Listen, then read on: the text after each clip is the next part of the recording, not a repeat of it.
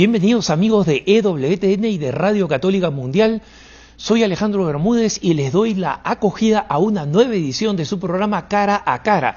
Estoy aquí en los estudios de mi oficina de Catholic News Agency en Denver, en el estado de Colorado, en Estados Unidos. Esperamos que eh, la difusión de la vacuna nos permita regresar a una cierta normalidad y podamos nosotros volver a nuestros estudios en Orange County, en California. Y justamente el tema de la vacuna y de la pandemia es el que nos trae ahora. Y son dos temas que voy a abordar en este programa, el referido a una, o resumiendo, mejor dicho, una cantidad enorme de preguntas que estoy recibiendo, que hemos recibido, sobre el tema de la vacuna o de las vacunas para el COVID, si son morales para los católicos, y en la segunda parte, una parte un poco más breve, voy a hablar sobre el tema de la catolicidad de el presidente Joe Biden en los Estados Unidos, que como saben se proclama católico, y quiénes pueden llamarse o no católicos. Vamos entonces con la primera parte de este programa que es el tema de las vacunas y vamos a ver primero si son morales para los cristianos o para los católicos recibirlas o no. Comienzo con esto.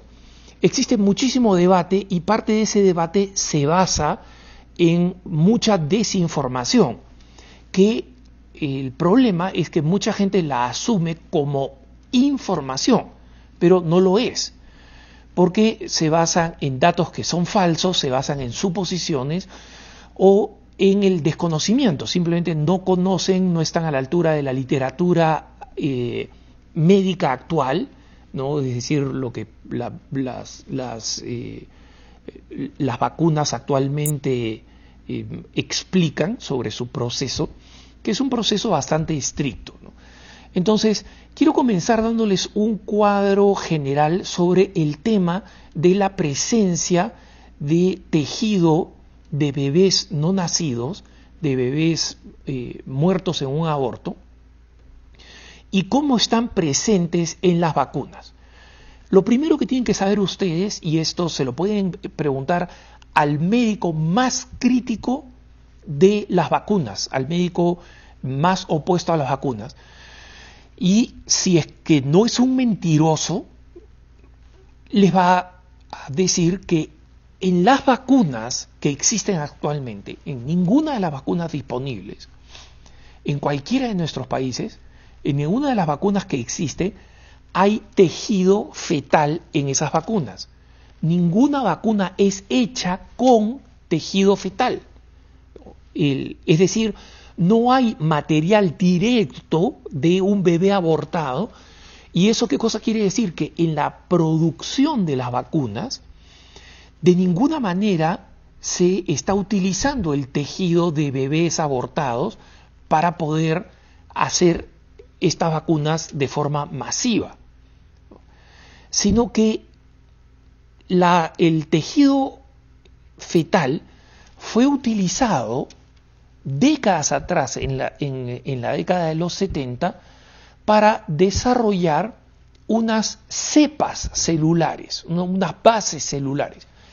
Esas bases celulares se han seguido reproduciendo, se han seguido utilizando sin la necesidad de un nuevo aborto o de un nuevo tejido fetal. Entonces, veamos un poco un panorama de ¿Cuál es la realidad en ese momento de las vacunas que existen, que sabemos que existen? En primer lugar están las vacunas que se conocen, que están hechas con ARN. El ARN es una forma eh, totalmente nueva de hacer vacunas que eh, consiste ya no en utilizar como se utilizaba hasta ahora y se sigue utilizando eh, una, una porción del virus, es decir, del mismo virus que se quiere prevenir, de una manera degradada o con parte genética de ese virus, sino que ahora, en vez de utilizar ese virus, porque cuesta mucho, toma mucho tiempo degradarlo y probar cuál es el grado, digamos, de este, de este virus que es utilizado para crear la vacuna. Entonces, se ha utilizado un conjunto de células que han sido creadas artificialmente, ¿para qué? Para provocar en el sistema inmunológico humano una reacción positiva de defensa frente al virus. Las que están utilizando este sistema ARN son las vacunas de Pfizer y de Moderna, las dos de Estados Unidos. Hay una serie de críticas que no tienen fundamento científico completo o correcto respecto de las probabilidades de que estas, eh, de que estas eh, eh, medicinas que no, o estas vacunas, que, Moderna y Pfizer, que no han sido creadas con la cepa de este tejido que proviene de, bebé abortado.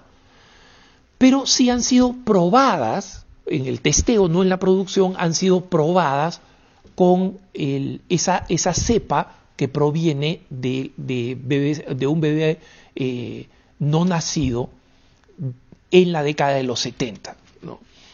El, es decir, que todavía tiene una asociación por investigación, digamos, para probarla con esta cepa original de un bebé abortado. Vuelvo a insistir, ninguna de las vacunas actuales, ninguna, absolutamente ninguna, se tienen el tejido de bebés abortados en la misma vacuna, en la inyección que vamos a recibir.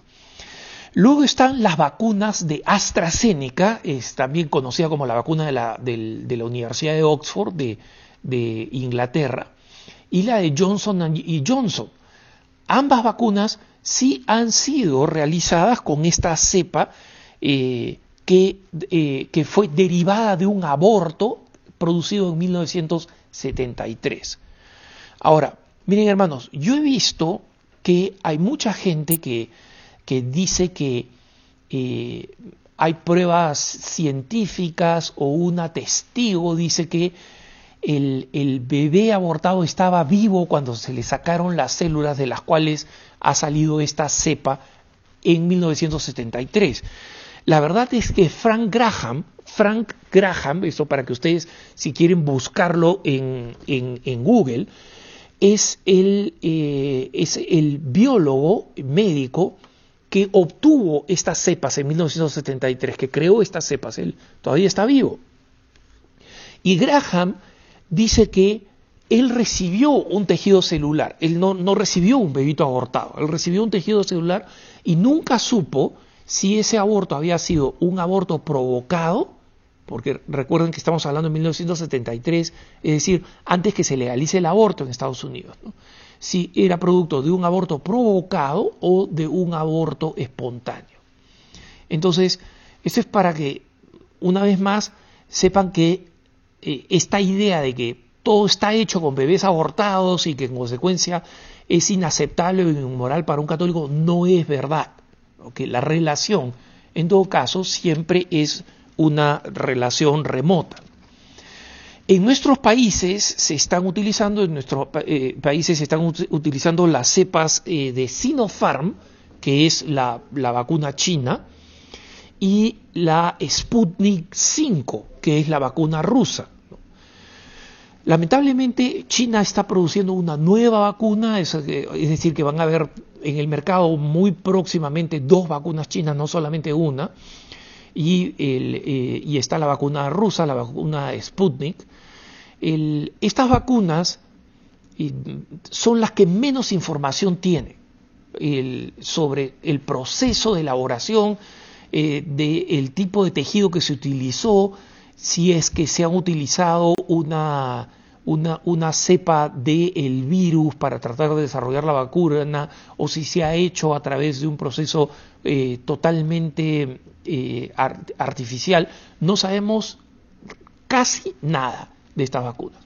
Y el problema es que en general estos dos países, eh, Rusia y China, tienen la mala reputación de, eh, de, esconder la información, de no dar la información, de no ser transparentes médicamente, no lo han sido hasta ahora. En consecuencia, de estas vacunas debemos suponer que es posible que hayan utilizado una cepa, que es una cepa que se utiliza en, el mundo entero, que provenga probablemente de ese aborto de 1973. No existen razones para pensar que se haya necesitado un aborto reciente, porque biológicamente no tiene sentido cómo un tejido fetal de un bebito no nacido puede tener hoy en día algún valor inmediato para eh, la virología, para el desarrollo de un virus. Eh, la vacuna rusa hasta ahora ha mostrado tener un nivel bastante alto, ya comprobado internacionalmente, de evitar el, virus, ¿no? está alrededor de las, de, la, de las vacunas occidentales al, al 92%. Y la China, eh, en cambio, es bastante más cuestionable, por lo menos en Brasil, como saben ustedes, donde se hizo un test de estrés, o sea, es verdad que es un test extremo, ¿no?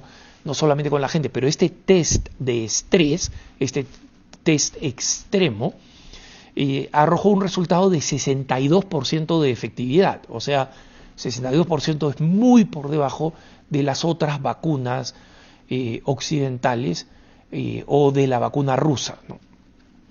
El, el, tema, hermanos, es que este no es un tema que esté en el aire para los católicos, no está en el aire. ¿Por qué? Porque la Santa Sede ya se había pronunciado sobre la moralidad de, las vacunas en general.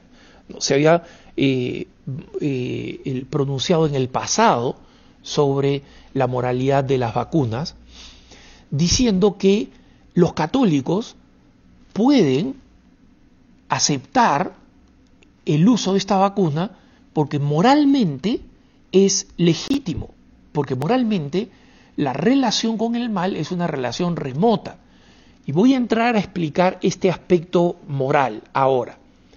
Pero este principio que ya lo había dado a conocer la Pontificia Academia para la Vida muchos años atrás, en la época de San Juan Pablo II, es un principio que la Congregación para la Doctrina de la Fe ha renovado ahora bajo este pontificado. Esa misma enseñanza ha dicho que se aplica perfectamente para la, eh, la vacuna contra el COVID.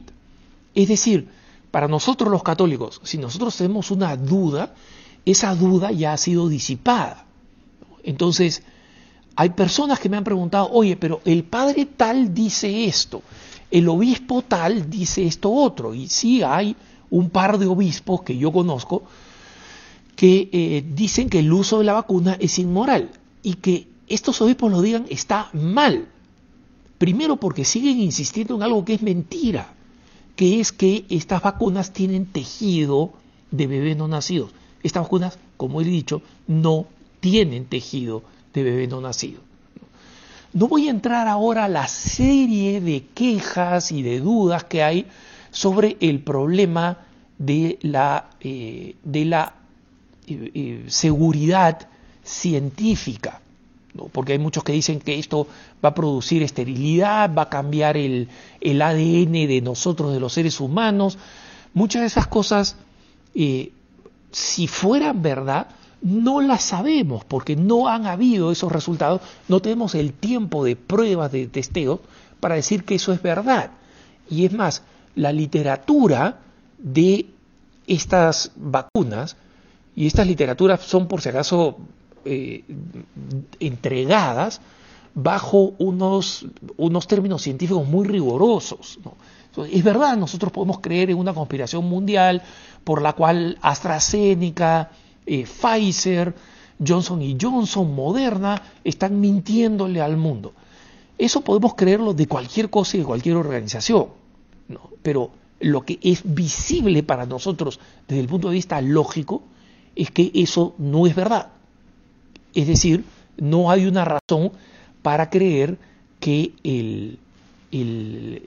desde el punto de vista científico estas vacunas son altamente peligrosas. Pero dejo el comentario científico, ético al final. Quiero entrar ahora al campo de la moral. Eh, miren hermanos, el razonamiento moral de la iglesia es un razonamiento complejo. ¿Esto qué cosa quiere decir? Que los actos morales y en general la teología moral, la teología que se dedica específicamente a la moralidad o inmoralidad de las acciones humanas desde la visión católica, es bastante compleja. Los teólogos moralistas estudian muchos años y reciben una formación justamente para poder ayudar al católico de a pie como nosotros a entender mejor esta realidad. Entonces, eh, lo que está claro es que el, el proceso para una decisión moral es un proceso complejo y por eso la gran mayoría de los católicos confiamos en lo que dice la Iglesia.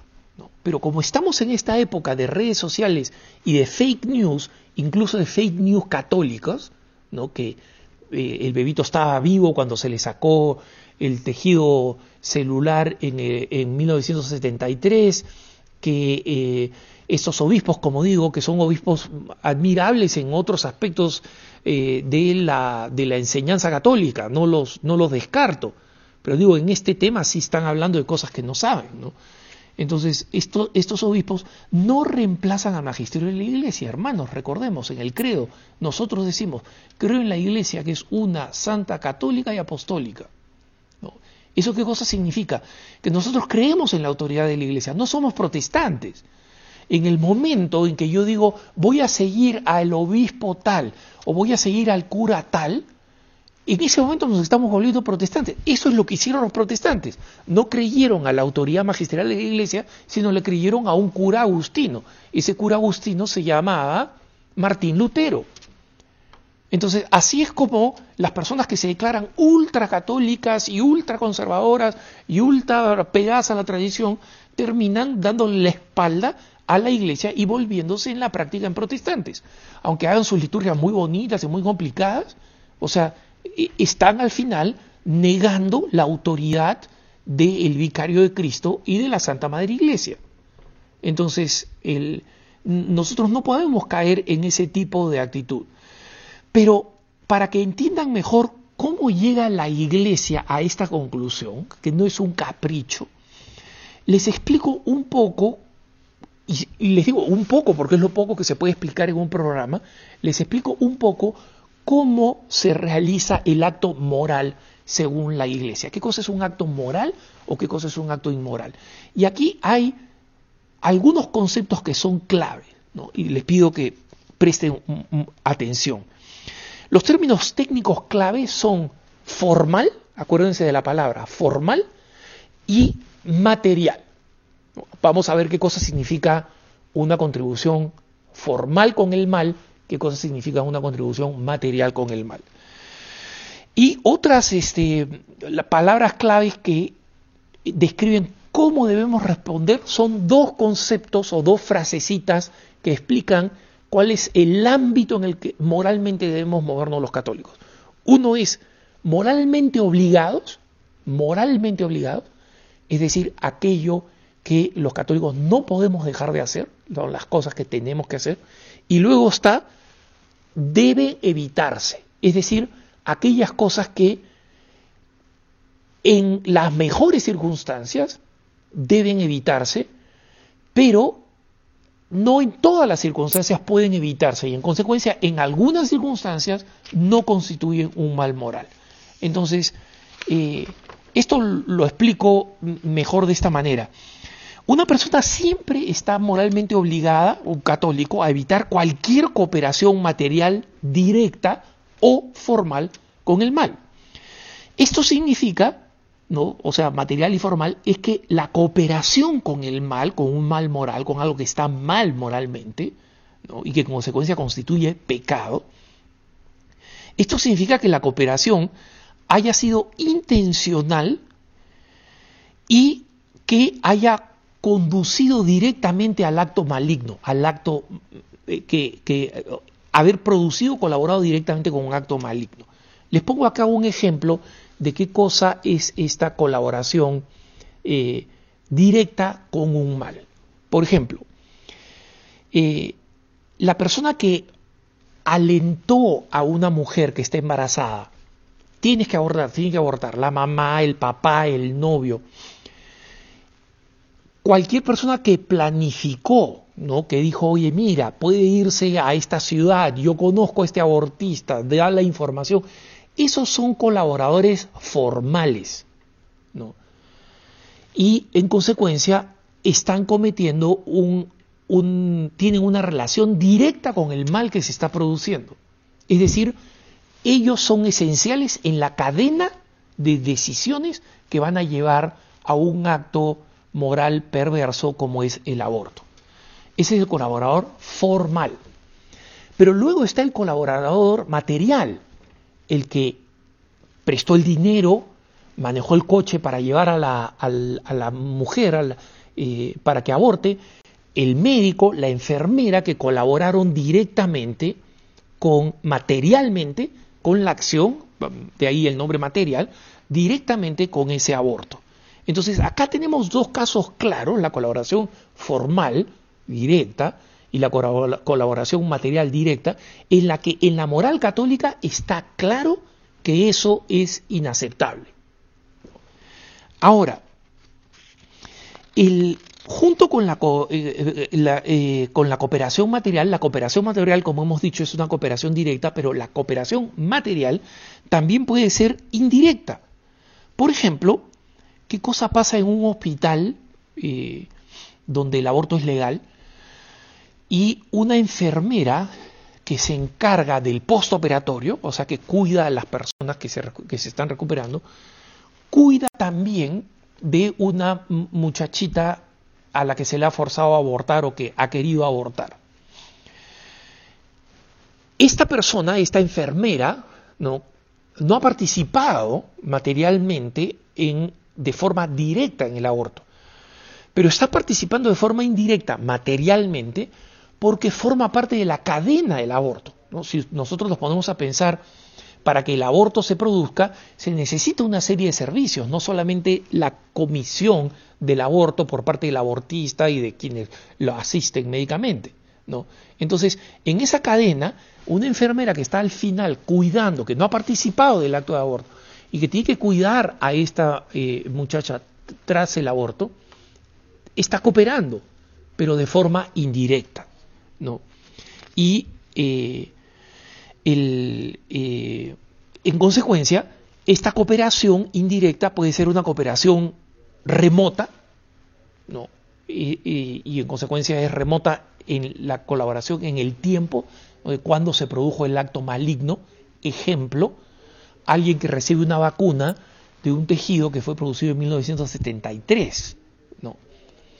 Y esta eh, cooperación puede ser eh, contingente, ¿no? Es decir, que esta colaboración no es, eh, no ha sido necesaria para la producción del hecho maligno. ¿no? en consecuencia, eso quiere decir que una persona que a sabiendas o no colaboró con un acto, pero que no lo hizo posible, ¿no? Y sin el cual ese acto maligno igual hubiera ocurrido, es una relación también indirecta o remota, ¿no? Entonces, esto es para que entiendan cómo existen muchísimos conceptos, ¿no? Colaboración eh, directa, material, formal, colaboración contingente, colaboración remota, todos estos conceptos la Santa Madre Iglesia los pone en la balanza, ¿no? Y eh, cuando estamos hablando de una colaboración remota, es decir, donde el hecho de que yo reciba la vacuna no hace que sea posible ese aborto, y el hecho de que no la reciba, que me, que me, que me niegue a recibirla, no va a cambiar en el pasado, de 1973, el aborto que se produjo si es que fue un aborto provocado. Porque, como digo, de parte del, del único científico que estuvo ahí, él no sabe la proveniencia de ese tejido. Es decir, si fue un aborto espontáneo, ¿no? Y, o si fue producto de un aborto provocado. Entonces, no he querido confundirlos, hermanos, ¿no? y una vez más, para quienes creemos en la Santa Madre Iglesia, este puede ser un tema complejo, ¿por qué? Porque lo es. Estamos hablando del misterio de la conciencia humana. En consecuencia, va a ser un tema tremendamente complejo. Y si para ustedes les parece complejo, tengan en cuenta que cualquier teólogo moralista que me esté escuchando ahora debe estarse con toda razón rasgando las vestiduras, las vestiduras porque deben estar pensando, Alejandro ha simplificado horrorosamente esto. Efectivamente, porque no puedo dar una, un semestre de moral a, eh, a, los televidentes, pero quiero que sepan cómo existe un discernimiento que es profundamente lógico, profundamente sensible, profundamente consciente de prevenir que los cristianos hagamos mal, pequemos, vayamos en contra del orden natural establecido por Dios y vayamos en contra de la ley divina. Entonces, eh, la, eh, la Pontificia Academia para la Vida en el Vaticano y la Congregación para la Doctrina de la Fe, los dos han declarado que recibir una vacuna producida en esas líneas celulares que se originaron, como digo, en una cepa proveniente de células de un aborto, es una colaboración tan remota con el mal al recibirla que hay dos conclusiones importantes. Primero, visto que estamos en el medio de una pandemia y que la vida de muchas personas está en juego, y lo hemos visto por el nivel de mortalidad en muchos de nuestros países, es moralmente lícito para cualquier cristiano recibir la vacuna. Es moralmente 100% lícito recibir la vacuna. La segunda conclusión, si los católicos podemos escoger, o sea, si yo puedo escoger, y no sé si será mi caso, ¿no? yo estoy en Denver, Colorado, estoy en los Estados Unidos, tenemos más opciones. Acá eh, en Estados Unidos, en el estado de Colorado, están las vacunas de Pfizer y está la vacuna de Moderna, y tan pronto se lance al, al mercado de la de Johnson Johnson, va, vamos a, eh, va a estar en el mercado también. Entonces, si yo puedo escoger que el católico escoja la que tiene menos probabilidades de haber cooperado con el mal, en este caso serían eh, la vacuna de Pfizer y la vacuna de Moderna, ¿no? No la de Johnson Johnson. Pero si no puedo escoger, si la única vacuna disponible es la de Johnson Johnson, o la china, o la rusa, eh, o la de AstraZeneca, dependiendo de cada país, ¿no? entonces nosotros tenemos que, eh, podemos recibir esta, esta vacuna de total, con total paz moral. Entonces, ojo, la iglesia enseña lo siguiente, ¿no? Que incluso cuando una acción que supone una colaboración remota con el mal, la iglesia puede darnos la paz espiritual después de este discernimiento moral, como digo, no es una cuestión de capricho, no, sino después de un discernimiento moral. Después de ese discernimiento moral puede darnos la paz espiritual de decirnos puedes recibir la vacuna. Un católico, aún así, puede en conciencia, puede en conciencia decir, ¿sabes qué? Esa colaboración, aunque es una colaboración remota con el mal, yo no puedo aceptarla. Lo puede hacer. Lo puede hacer si es un tema de conciencia. Pero ojo, cuando un católico decide no colaborar con el mal remotamente, puede tomar esa decisión en conciencia, pero tiene que asegurarse de dos cosas. Uno, que esa decisión de no colaborar remotamente con el mal no me ponga en una situación en la que yo estoy colaborando de forma cercana con el mal. ¿Cómo? No me vacuno, pero vivo con personas de riesgo, vivo con personas mayores y en consecuencia, para tener mi paz moral, estoy arriesgando la vida de las personas que están que son dependientes de mí, aunque no sean personas que dependen de mí, digamos económicamente, ¿no? pero están dependiendo de mí en términos de salud.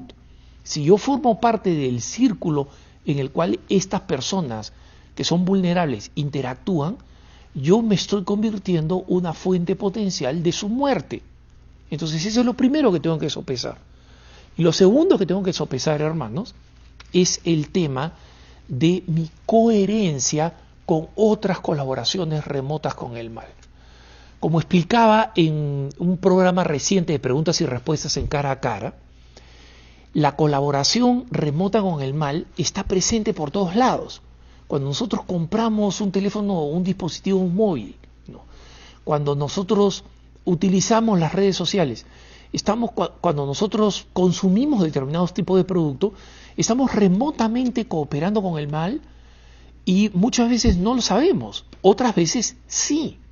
Cuando yo necesito un determinado producto que se utiliza cotidianamente y me entero que esa compañía y que las otras compañías que compiten con esa compañía por el mismo producto, eh, por ejemplo, donan a organizaciones proabortistas como Plan Parenthood. Yo estoy colaborando remotamente con el mal porque cuando adquiero ese producto, ese producto va a producir un ingreso, un beneficio, un superávit en la empresa que la empresa va a utilizar para dárselo a una organización abortista. Entonces, indirectamente, de una forma remota, mi dinero está yendo a eso. Pero eso podríamos decirlo hasta con los impuestos, que es una colaboración eh, con el mal remota. Entonces, una vez más, el católico puede decir, ¿Sabes qué? En mi conciencia yo no quiero cargar con, esta, con haber colaborado remotamente con el mal.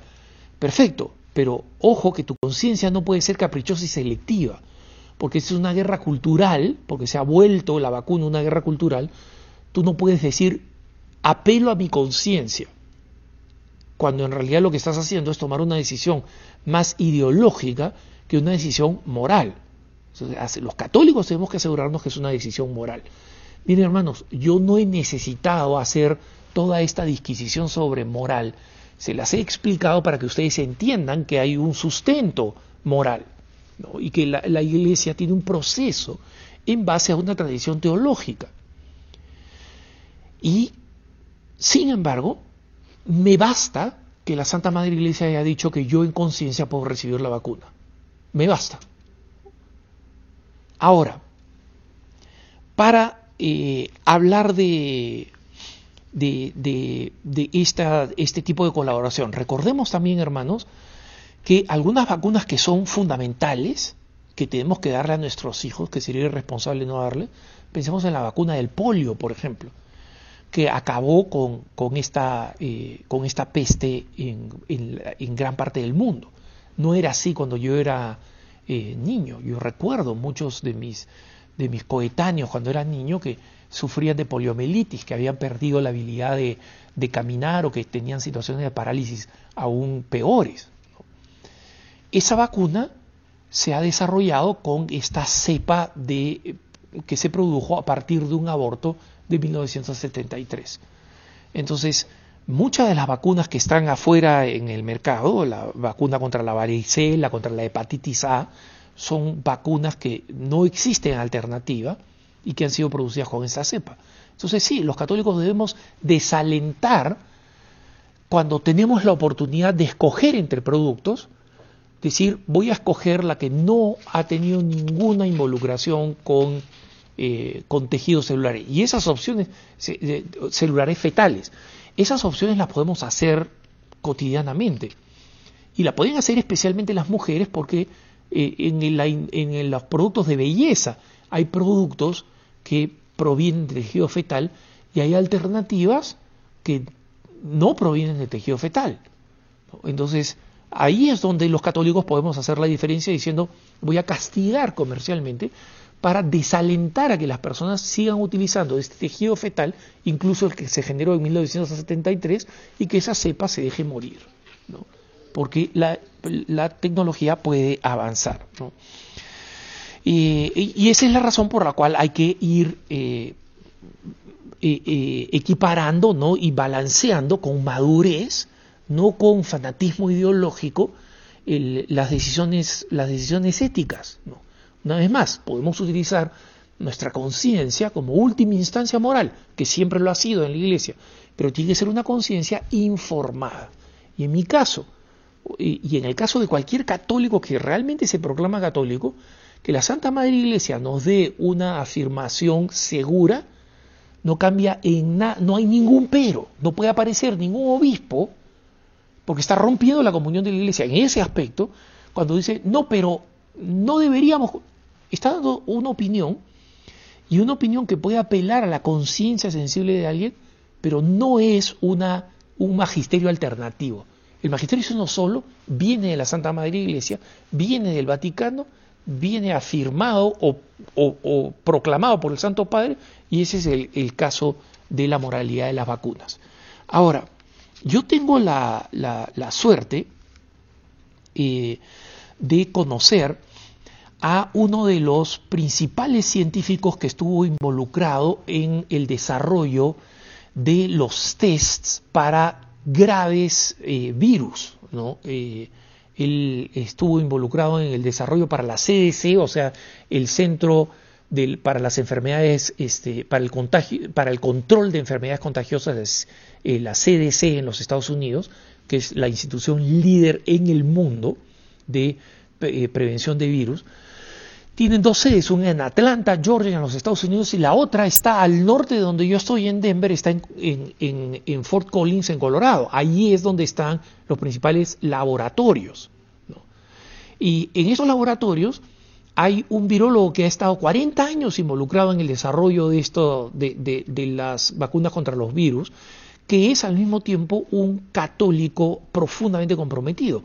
Hoy en día es diácono permanente y está muy metido en la región de Fort Collins en el desarrollo de la educación católica.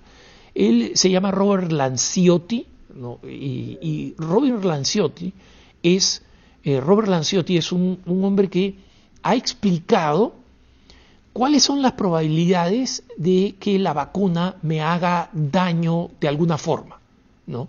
que tenga efectos eh, de, reacciones alérgicas eh, serias, que tenga efectos paralizantes o que tengan estos e-, efectos eh, preocupantes como por ejemplo la esterilización de mujeres jóvenes ¿no? o de hombres jóvenes.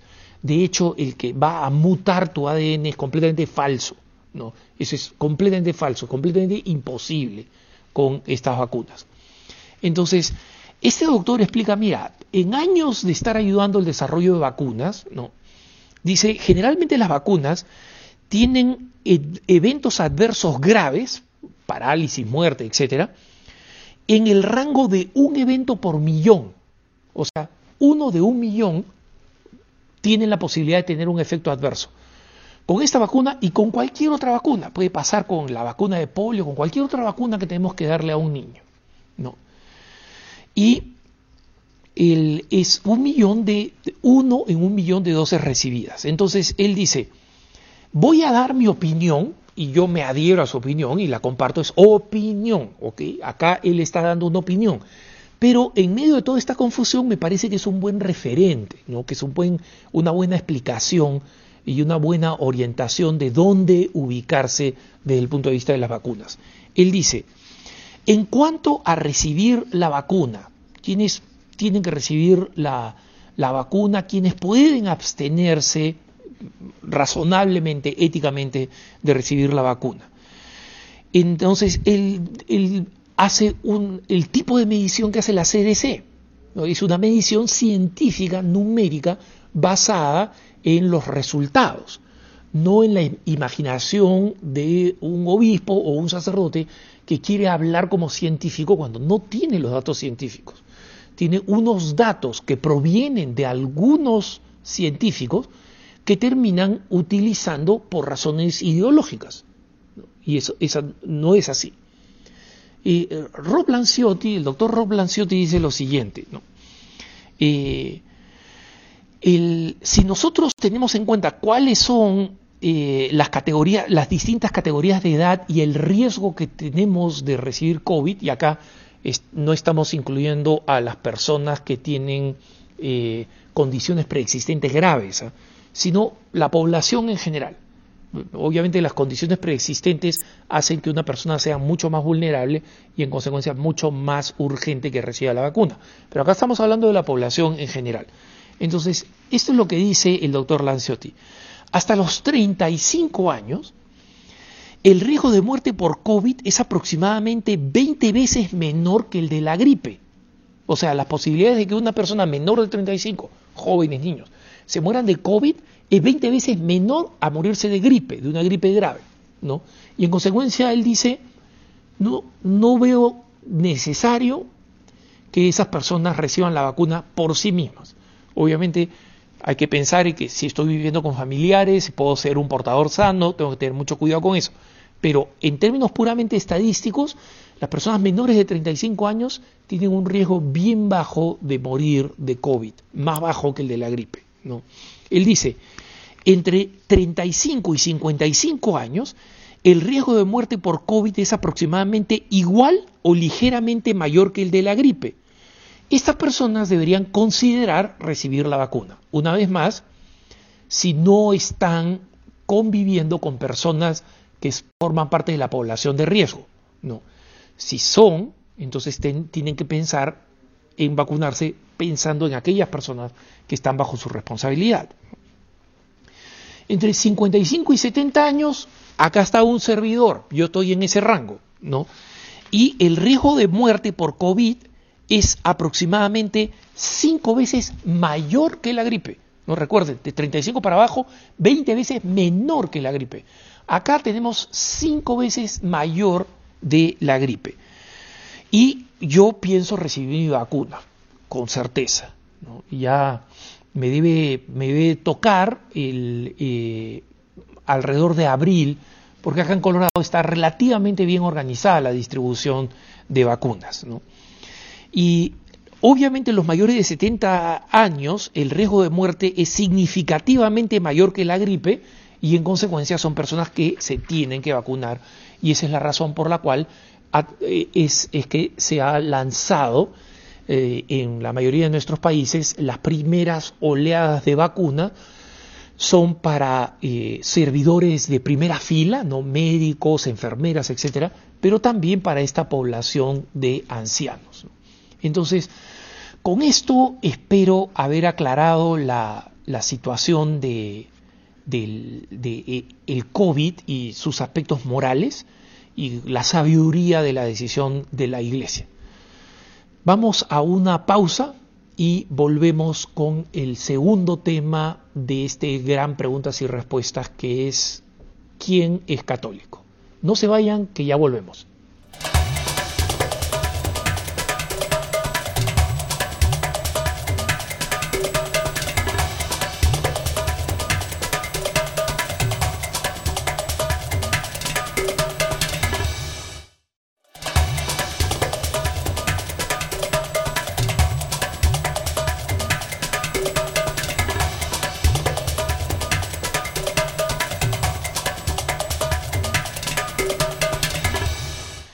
Ahora vamos a la segunda pregunta. ¿Quién es católico?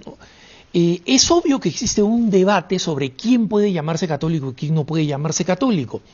Esto, eh, esto ha existido siempre, pero cuando tenemos a un presidente como Joe Biden en los Estados Unidos, que se proclama un católico devoto, que además cumple con las formalidades del catolicismo, ¿no? Va a misa, participa de los sacramentos, reza el rosario, en distintas actividades aparece, digamos, con el rosario. Él dice que la fe es la fuente de eh, una tremenda paz interior. Tenemos a la, a la presidenta de la Cámara de Diputados, Nancy Pelosi, que se declara católica eh, y que eh, bautiza, ha bautizado a sus hijos, a sus nietos, etc. Y, sin embargo, Ambos son personas que eh, están en total oposición de las enseñanzas de la Iglesia Católica en temas que no son secundarios, en temas que son fundamentales, como la defensa de la vida, la libertad religiosa, la naturaleza de la sexualidad, el, derecho de los padres, la familia tradicional, etc. Entonces, eh, está claro que eh, llamarse católico no es una cosa que funciona solamente porque uno decide llamarse a sí mismo católico. ¿no? eso sería una aplicación un poco de la ideología de género que dice que si yo me siento un caballo, soy un caballo, si yo me siento una mujer, soy una mujer, si yo me siento una mujer apresada en un cuerpo de hombre, lo que sea, soy eso que digo que me imagino, ¿no? Que es profundamente anticientífico y antirracional. No es así eh, en la iglesia también, es decir, que no basta con que uno se diga católico para que sea católico.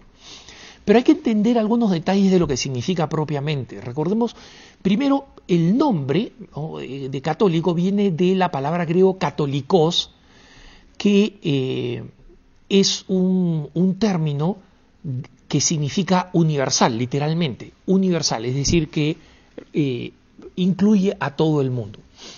Y es un nombre que los primeros cristianos, seguidores de Jesucristo, se dieron a sí mismos, ¿no? Y con el paso del tiempo eh, sería lo que describe al católico romano, ¿no? Cuando eh, en el siglo XI eh, se produce el cisma con los ortodoxos, los ortodoxos, que, que, significa no recta doctrina, los ortodoxos ya asumían para sí ese, ese nombre y llamaban católicos, católicos a, los que estábamos eh, en la Iglesia Católica. De ahí viene el nombre de católico, significa universal. Y eh, es un adjetivo. Eh, que, significa que tenemos todos, a pesar de nuestras diferencias raciales, etcétera, participamos de ese mismo conjunto de doctrinas. Es decir, creemos que estas doctrinas es de valor universal y que abarca a todos y que tiene que ser difundida y anunciada a todos. Desde el punto de vista del concepto, comencemos acá con, el concepto, desde el punto de vista del concepto, los católicos creen en Cristo y reconocen al Papa como líder religioso. Es decir, respetan la teología, la liturgia y las doctrinas que forman parte de esta comunidad, desde el punto de vista del concepto. Desde el punto de vista espiritual, el católico es aquel que sabe que su salvación depende de las enseñanzas, pero fundamentalmente de los sacramentos que recibe de la Santa Madre Iglesia, o que su seguimiento de Cristo no es un seguimiento aislado de esta familia, de esta institución, fundada por el mismo Jesucristo. Porque lo que, la gracia que nos salva la recibimos a través de esta iglesia.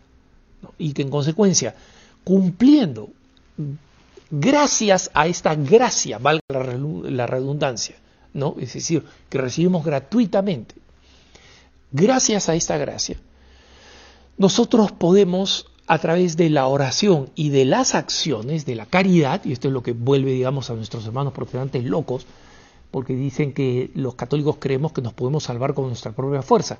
No creemos eso. Creemos que la salvación es imposible sin la gracia, pero que también es imposible sin la cooperación humana. Para ellos basta la gracia. ¿no? Y no es así. Nosotros creemos en las acciones, las obras de misericordia, que eh, la, Santa Madre Iglesia nos recomienda eh, porque están en el Evangelio de Mateo 25 y que describen exactamente qué es lo que nos va a llevar al cielo o al infierno. Desde el punto de vista sacramental, es importante que sepamos que el católico es aquel que ha recibido el bautismo y que no ha renegado a ese bautismo mediante la apostasía que es la, el renegar del bautismo. Y tengamos en cuenta lo siguiente, hermanos, incluso para aquellos que reniegan del bautismo, nosotros seguimos siendo personas que hemos sido ungidos porque el bautismo imprime carácter. Recuerden ustedes la historia de ese eh, emperador romano, Juliano, llamado Juliano el Apóstata, que persiguió a la iglesia después de que la iglesia ya había sido oficialmente aprobada, o sea, estamos hablando de la época posterior a Constantino, pero él odiaba la fe. Y como una persona que odiaba la fe, decidió desbautizarse, entre comillas, bañándose en una, en una tina repleta de sangre de bueyes, como una forma de regresar eh, al paganismo. Él recibió el nombre histórico de Juliano el Apóstata y él murió diciendo triunfaste Galileo, es decir, refiriéndose a Jesús, ¿no? de una manera despectiva, ¿no? triunfaste Galileo, pero era el reconocimiento de eh, la, la eh, indelebilidad del sacramento bautismal, es decir, como el bautismo no se borra, indeleble, eso es lo que significa indeleble, que no se borra, no lo borra nada. Entonces, una persona que está bautizada, incluso según el Código de Derecho Canónico, esa persona es una persona católica.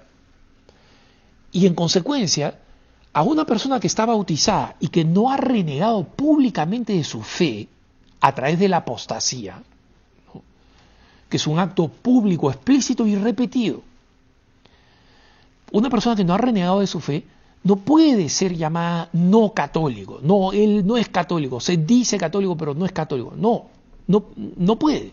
No podemos. Y personas que han realizado grandes males o grandes horrores, pero que siguen creyendo en que han sido incorporados a la iglesia por el bautismo y lo han sido a través del bautismo, no son personas a las cuales nosotros podemos decir que es una persona que no es católica, que es un falso católico y podremos utilizar algún otro, este, algún otro adjetivo o alguna otra descripción. Es decir, no es un católico que está en comunión con la Iglesia en los temas fundamentales, es un católico que no vive su fe, es un católico que está en contra de la fe, etc. No, todas esas cosas se pueden decir. Pero está claro qué cosa significa la, formar parte viva de la iglesia. Y acá cito este pasaje de Gálatas, que es, aunque sea un poco largo, pero describe qué no somos y qué cosas somos. En Gálatas 16:25 digo, les digo esto, procedan según el Espíritu y no den satisfacción a las apetencias de la carne pues la carne tiene apetencias contrarias al espíritu y el espíritu contrarios a la carne, como que son entre sí tan opuestos que no hacen lo que quieren.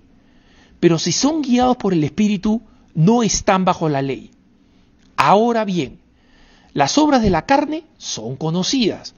Fornicación, impureza, libertinaje, idolatría, brujerías y hechicerías, odios, discordias, celos, ira, ambición, divisiones, disensiones, rivalidades, borracheras, comilonas y cosas semejantes, sobre las cuales les prevengo, como ya les previne, que quienes hacen tales cosas no heredarán el reino de Dios.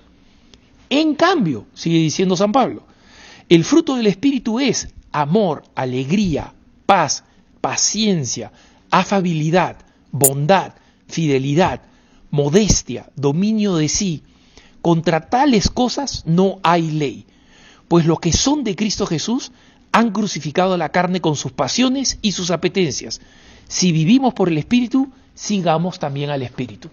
Ahora, hermanos, ¿podemos nosotros juzgar a quién es católico? Porque esta, esta descripción de San Pablo nos deja en claro qué es católico y qué cosa no es católico y nos pone el estándar tremendamente alto nosotros podemos juzgar los hechos.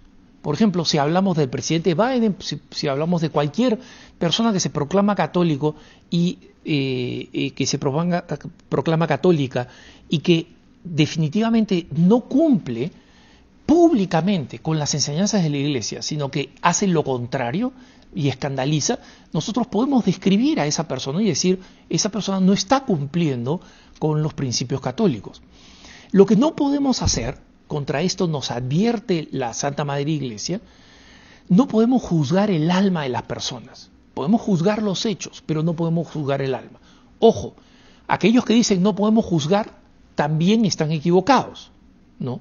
Porque podemos juzgar los hechos. Ahora, ¿cuál es la mejor recomendación frente a esto, hermanos?